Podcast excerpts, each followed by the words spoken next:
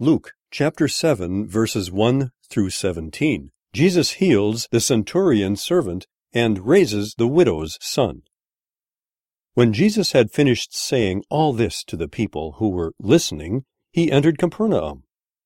There a centurion's servant, whom his master valued highly, was sick and about to die.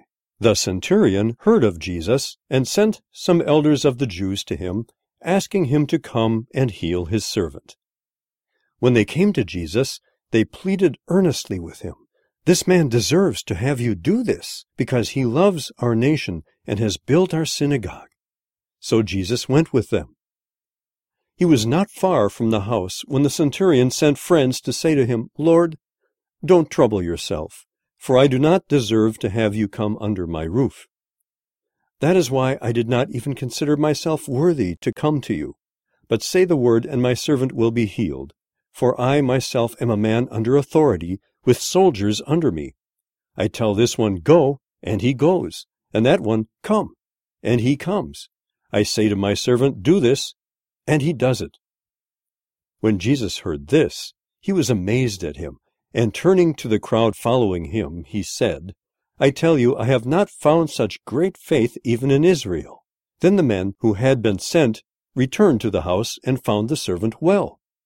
Soon afterward, Jesus went to a town called Nain, and his disciples and a large crowd went along with him.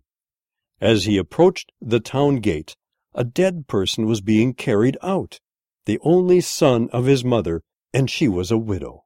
And a large crowd from the town was with her. When the Lord saw her, his heart went out to her, and he said, Don't cry. Then he went up and touched the bier they were carrying him on, and the bearers stood still.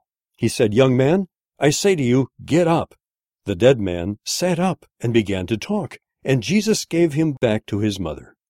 They were all filled with awe and praised God. A great prophet has appeared among us, they said. God has come to help his people. This news about Jesus spread throughout Judea and the surrounding country.